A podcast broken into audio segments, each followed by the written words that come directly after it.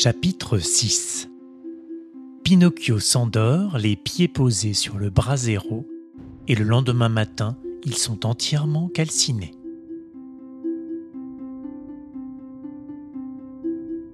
Dehors, c'était proprement infernal. Un terrible orage tonnait avec fracas, et la nuit s'éclairait comme si le ciel avait pris feu.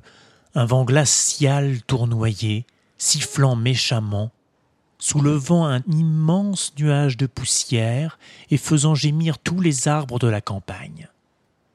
Alors il poussa la porte et, filant à toute allure, arriva dans le village, une petite centaine de bonds plus loin, la langue pendante et le souffle court, comme un chien de chasse. Tout était dans l'obscurité. Les boutiques étaient fermées, closes les portes et les fenêtres des maisons. Dans la rue, pas un chat. On aurait dit un village de morts.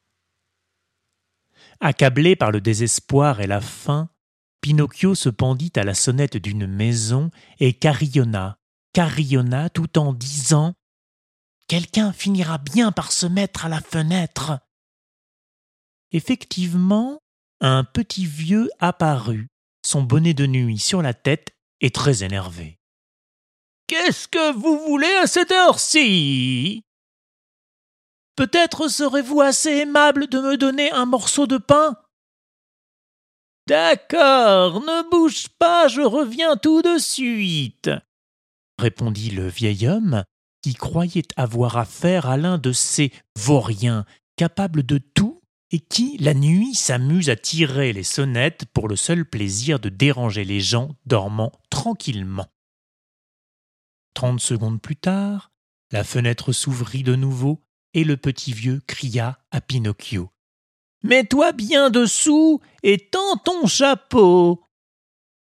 Pinocchio enleva immédiatement son couvre-chef, mais au moment où il le tenait, il reçut une bassine entière d'eau qui l'arrosa de la tête aux pieds comme s'il était un géranium desséché. Revenu à la maison, trempé jusqu'aux os, au comble de la fatigue et de la faim, n'ayant même plus la force de rester debout, il s'affala sur une chaise et posa ses pieds humides sur le brasero aux braises rouges. Il s'endormit ainsi, et, pendant qu'il dormait, ses pieds qui étaient en bois brûlèrent petit à petit jusqu'à être réduits en cendres. Malgré tout, Pinocchio continuait à dormir et à ronfler comme si ses pieds étaient ceux d'un autre. Il ne se réveilla qu'à l'aube parce que quelqu'un avait frappé à la porte. Qu'est-ce que c'est? questionna-t-il en bâillant et en se frottant les yeux. C'est moi, répondit une voix. Cette voix était celle de Geppetto.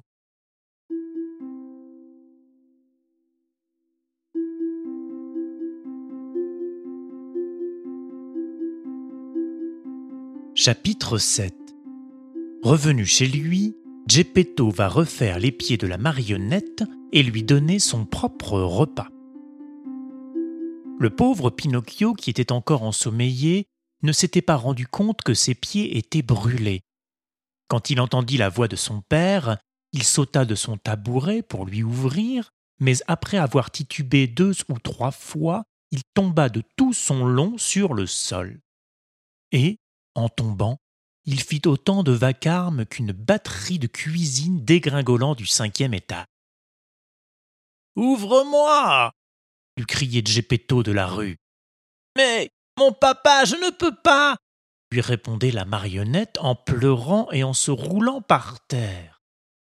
Et pourquoi tu ne peux pas On m'a mangé les pieds. Et qui donc te les a mangés? Pinocchio regardait le chat qui s'amusait à pousser des copeaux avec ses pattes. C'est le chat inventa-t-il. Ouvre-moi, je te dis Sinon, je vais t'en donner du chat, mais ce sera du chat à neuf queues Je vous supplie de me croire, je ne peux pas me tenir debout. Oh, pauvre de moi, je devrais toute ma vie me traîner sur les genoux. Geppetto était persuadé que toutes ces pleurnicheries étaient encore une espièglerie de la marionnette. Pour en finir, il s'accrocha au mur et rentra dans la maison par la fenêtre. Au début, il voulut mettre les choses au point, mais quand il vit son Pinocchio par terre et qui n'avait plus de pieds, il fut immédiatement attendri. Le prenant par le cou, il l'embrassa et lui fit mille caresses. Des larmes lui coulaient sur les joues. Tout en sanglotant, il lui dit Oh mon Pinocchio à moi, comment as-tu fait pour te brûler les pieds J'en sais rien, papa, mais c'était une nuit d'enfer dont je me souviendrai toujours. Il tonnait, il y avait des éclairs partout, et moi j'avais très faim. Alors le grillon, parlant, m'a dit Tu as été méchant, et c'est tout ce que tu mérites. Et moi, je lui ai répondu Ça suffit, grillon. Mais il a ajouté Tu n'es qu'une marionnette qui a la tête aussi dure que du bois. Alors, moi, je lui ai envoyé un marteau à la figure, il est mort, mais c'est de sa faute. Moi, je ne voulais pas le tuer. Après, j'ai mis une poêle sur le brasero allumé, le poussin est sorti et m'a dit Adieu et bonjour chez vous, hein, Et, comme j'avais de plus en plus faim, le petit vieux en bonnet de nuit m'a ordonné de me mettre sous sa fenêtre et de tendre mon chapeau. C'est comme cela que j'ai reçu une bassine d'eau parce que je demandais un peu de pain. Et, est-ce que c'est honteux de demander du pain? Bon, après, je suis revenu à la maison, toujours affamé. J'ai posé mes pieds sur le bras zéro pour le sécher. Puis vous êtes arrivé, je me suis aperçu que mes pieds étaient brûlés. Maintenant, la faim, je l'ai toujours, mais les pieds, je n'en ai plus. Et Pinocchio de recommencer à pleurer et à brailler si fort qu'on pouvait l'entendre à cinq kilomètres à la ronde. Geppetto, du long discours embrouillé de sa marionnette, n'avait retenu que le fait qu'elle mourait de faim, et il tira de sa poche trois poires qu'il lui tendit. Ces poires devaient être mon déjeuner, mais je te les donne volontiers. Mange-les et fais-en le meilleur profit. Oh, si vous voulez que je les mange, faites-moi donc le plaisir de les éplucher. Les éplucher? s'étonna Geppetto. Je ne savais pas, mon garçon, que tu étais si délicat. Tu fais la fine bouche, c'est mal, hein? C'est mal. Dès le plus jeune âge en ce bas monde, il faut s'habituer à manger de tout. On ne sait jamais ce qui peut arriver, car tout est possible. Ah, vous parlez bien, répliqua Pinocchio. Mais moi, je ne mangerai jamais un fruit qui n'est pas épluché. Je ne peux pas souffrir les peaux. Alors le brave Geppetto, sortant un petit couteau et s'armant de patience, pela les trois poires en prenant soin de laisser les épluchures sur un coin de la table. Quand Pinocchio, en deux bouchées, eut mangé la première poire, il fit le geste de jeter le trognon. Geppetto lui arrêta le bras. Ne le jette pas, tout peut être utile en ce bas monde. Bah, le trognon, c'est sûr que je ne le mangerai pas, eh, hurla la marionnette. Qui sait? Tout est possible répéta Geppetto calmement. Les trois trognons, au lieu de passer par la fenêtre, rejoignirent donc les épluchures sur la table. Ayant mangé, ou plutôt dévoré les trois poires, Pinocchio se remit à bâiller et dit en pleurnichant J'ai encore faim. Mais, mon garçon, je n'ai plus rien à te donner. C'est vrai? Il n'y a plus rien? Plus rien que ces épluchures et ces trognons de poire. Hum, tant pis, dit Pinocchio. S'il n'y a rien d'autre, je mangerai bien une épluchure. Et il commença à mastiquer. Au début, il prit une mine dégoûtée, mais il engloutit toutes les épluchures l'une après l'autre, puis les trognons. Quand il eut fini, il battit des mains de contentement. Il jubilait. Maintenant, je me sens bien. Tu vois donc, lui fit remarquer Geppetto, que j'avais raison quand je te disais qu'il ne fallait pas être si délicat, mon cher. On ne sait jamais ce qui peut arriver en ce bas monde. Tout est possible.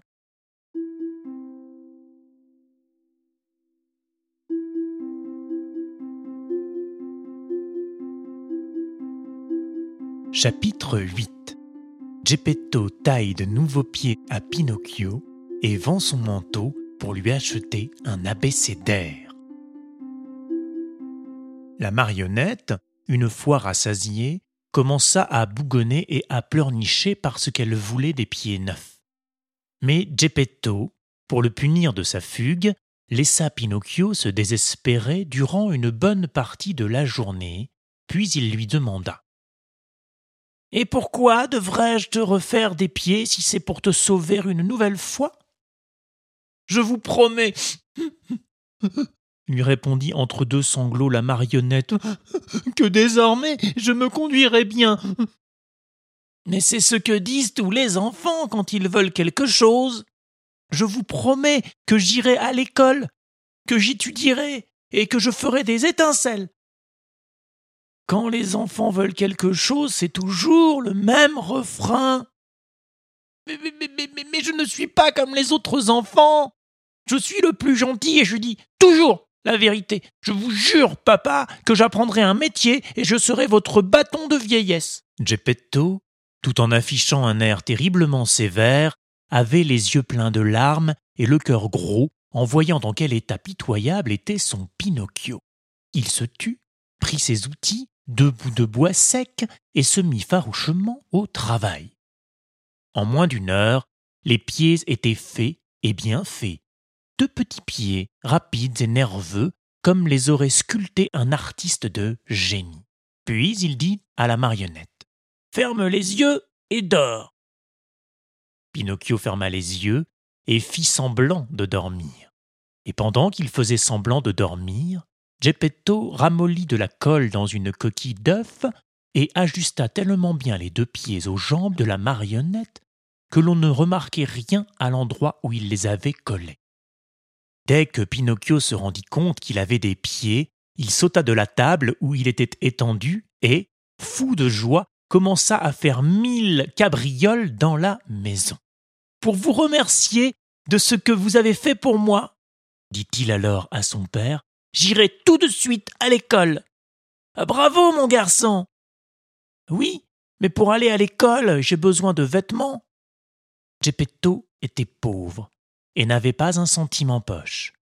Il lui confectionna donc un ensemble en papier à fleurs, des souliers en écorce d'arbre et un bonnet en mie de pain. Pinocchio courut se mirer dans une bassine pleine d'eau et très content de lui revint en se pavanant. J'ai l'air d'un vrai monsieur. En effet, répliqua Geppetto. Pour être un monsieur, Mieux vaut un vêtement propre qu'un vêtement luxueux. Tiens-le toi pour dit. À propos, fit remarquer la marionnette, il me manque tout de même quelque chose d'essentiel pour aller à l'école. Quoi donc? Je n'ai pas d'abécédaire. Tu as raison, mon garçon, mais comment fait-on pour s'en procurer? Ben, c'est très facile. On va dans une librairie et on l'achète. Et. et les sous? Ah, moi, je n'en ai pas. Et moi non plus. Le visage du brave Geppetto s'assombrit. Et bien que Pinocchio fût d'une nature insouciante et joyeuse, lui aussi devint triste. La misère, quand c'est de la vraie misère, tout le monde la voit, même les enfants. Euh, attends un peu cria tout à coup Geppetto. Il se leva, enfila son vieux manteau de futaine tout rapiécé et sortit de la maison en courant. Il revint vite, il tenait à la main un abécédaire pour son fiston. En revanche, il n'avait plus de manteau. Le pauvre homme était en bras de chemise et, dehors, il neigeait. Mais, et ton manteau, papa Oh, je l'ai vendu. Mais pourquoi? Il me tenait trop chaud. Pinocchio avait bon cœur. Comprenant à demi-mot, il sauta au cou de Geppetto et lui couvrit le visage de baisers.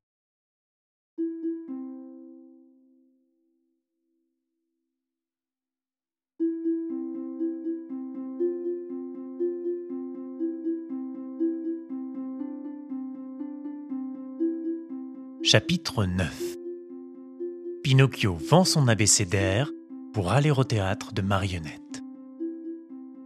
La neige ayant cessé de tomber, Pinocchio prit le chemin qui menait à l'école en portant sous son bras l'abécédaire flambant neuf.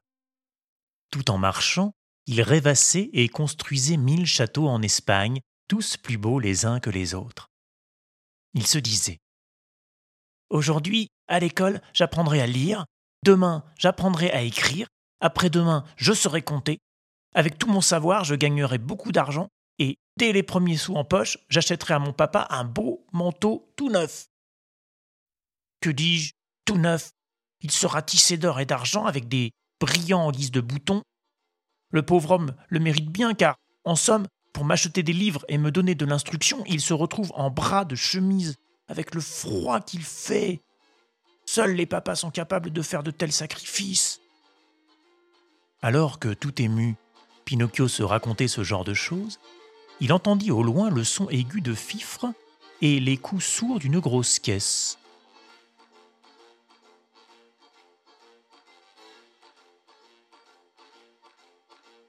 Il s'arrêta pour mieux écouter. Il y avait une très longue route qui croisait la sienne et qui conduisait à un petit village construit au bord de la mer. La musique venait de là-bas. Qu'est-ce donc que cette musique? se demanda Pinocchio. Dommage que je sois obligé d'aller à l'école sinon. Il restait là. Il lui fallait choisir entre l'école et les fifres. Disons qu'aujourd'hui je pourrais aller écouter les fifres, dans ce cas j'irai à l'école demain. Pour aller à l'école il sera toujours temps. Finit-il par conclure en haussant les épaules. Sitôt dit, sitôt fait. Il s'engagea sur la route transversale et se mit à courir à toutes jambes. Et plus il courait, mieux il entendait les fifres et la grosse caisse.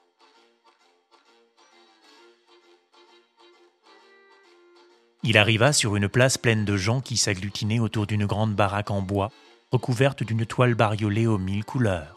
C'est quoi cette baraque? demanda-t-il à un gamin du village. Ben, tu n'as qu'à lire la pancarte, c'est écrit dessus. Je la lirais bien volontiers, mais il se trouve qu'aujourd'hui je ne sais pas lire. Pauvre ignorant, moi je vais te la lire. Sache donc que sur cette pancarte il est écrit en lettres rouges comme du feu Grand théâtre de marionnettes.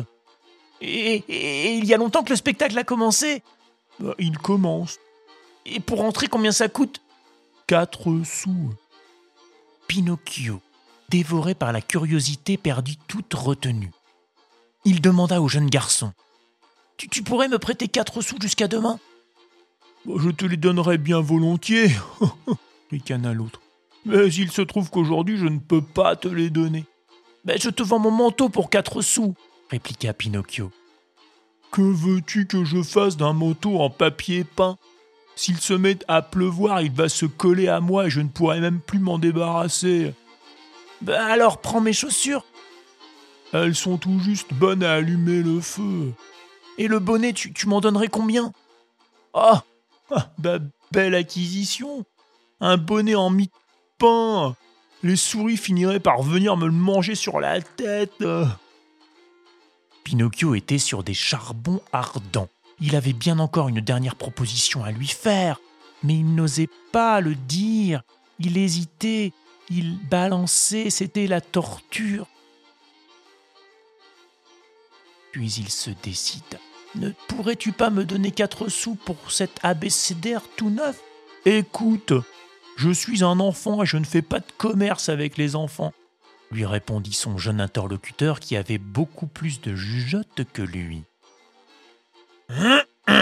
Pour quatre sous, moi je le prends, intervint un chiffonnier qui avait entendu leur conversation.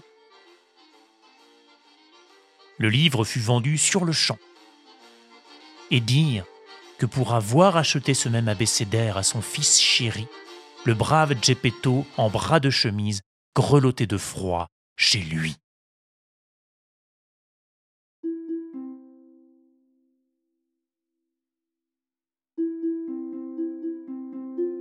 Chapitre 10 Les marionnettes reconnaissent en Pinocchio l'une des leurs et lui font fête. Au moment où l'allégresse est à son comble, survient Mange-Feu, le marionnettiste. Pinocchio est promis à une triste fin. L'entrée de Pinocchio dans le petit théâtre de marionnettes suscita un incident qui provoqua une sorte de révolution. Il faut savoir que le rideau était levé et que le spectacle avait commencé. Sur la scène, Harlequin et Polichinelle se querellaient et s'apprêtaient, comme d'habitude, à en venir aux gifles et aux coups de bâton. Leur prise de bec faisait se plier de rire un public captivé.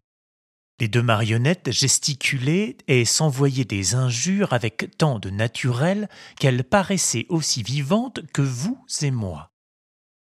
Mais, vivant ou pas, Harlequin s'arrêta soudain de jouer. Faisant face au public, il montra de la main quelqu'un au fond de la salle et se mit à déclamer avec bonheur. Dieu du ciel Est-ce que je rêve? Pourtant, c'est bien Pinocchio que je vois là-bas C'est vraiment Pinocchio cria Polichinelle à son tour. C'est Pinocchio C'est Pinocchio C'est Pinocchio C'est Pinocchio C'est Pinocchio reprirent en chœur toutes les marionnettes surgissant des coulisses. C'est Pinocchio C'est notre frère à tous C'est Pinocchio Vive Pinocchio Pinocchio Viens là cria Harlequin. Viens te jeter dans les bras de tes frères en bois Cette affectueuse invite fit bondir Pinocchio hors de son siège. D'un saut, il fut dans les premiers rangs. Un autre saut le propulsa sur la tête du chef d'orchestre et, de là, il arriva directement sur la scène. Difficile d'imaginer la débauche de marques d'amitié que lui témoigna, dans le plus grand désordre, toute la troupe de ce théâtre végétal. Ce furent des embrassades, des étreintes, des joyeux petits bisous de complicité, de tendres frottements de museaux que seule une fraternité sincère et réelle peut inspirer. Il n'y a pas à dire, le spectacle était émouvant. Pourtant, le public, voyant que la comédie n'avançait plus, s'impatienta et se mit à crier La suite, la suite, la suite.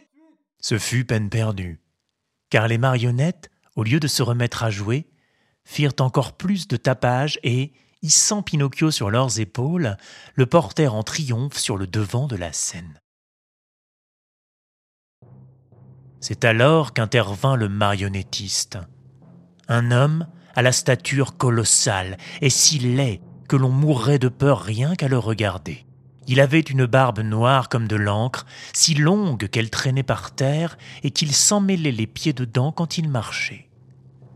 Sa bouche était vaste comme un four, ses yeux ressemblaient à des lanternes rouges, et il faisait claquer un fouet tressé de peau de serpent et de queue de renard. Le tapage cessa, brusquement, à son apparition. Chacun retenait sa respiration et l'on aurait pu entendre une mouche voler. Toutes les pauvres marionnettes furent prises de tremblement. Pourquoi es-tu venu mettre la pagaille dans mon théâtre? demanda le marionnettiste à Pinocchio d'une grosse voix d'ogre ayant un bon rhume de cerveau. Ce, ce n'est pas de ma faute, monsieur. Je vous supplie de me croire.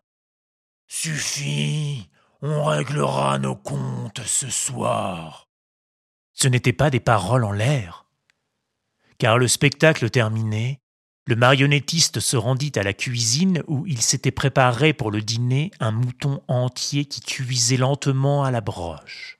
Or, comme il lui manquait du bois pour parachever la cuisson, afin qu'il soit bien doré, il appela Arlequin et Polichinelle et leur dit Apportez-moi donc cette marionnette qui est accrochée au clou. Elle m'a paru d'un bois très sec et fera une belle flambée pour mon rôti. D'abord, ils hésitèrent, mais un méchant coup d'œil de leur patron terrorisa tellement Arlequin et Polichinelle qu'ils obéirent. Peu après, il revenait, portant le pauvre Pinocchio qui se débattait comme une anguille hors de l'eau et qui criait désespérément oh, Papa, papa, sauve-moi, je ne veux pas mourir, je ne veux pas mourir.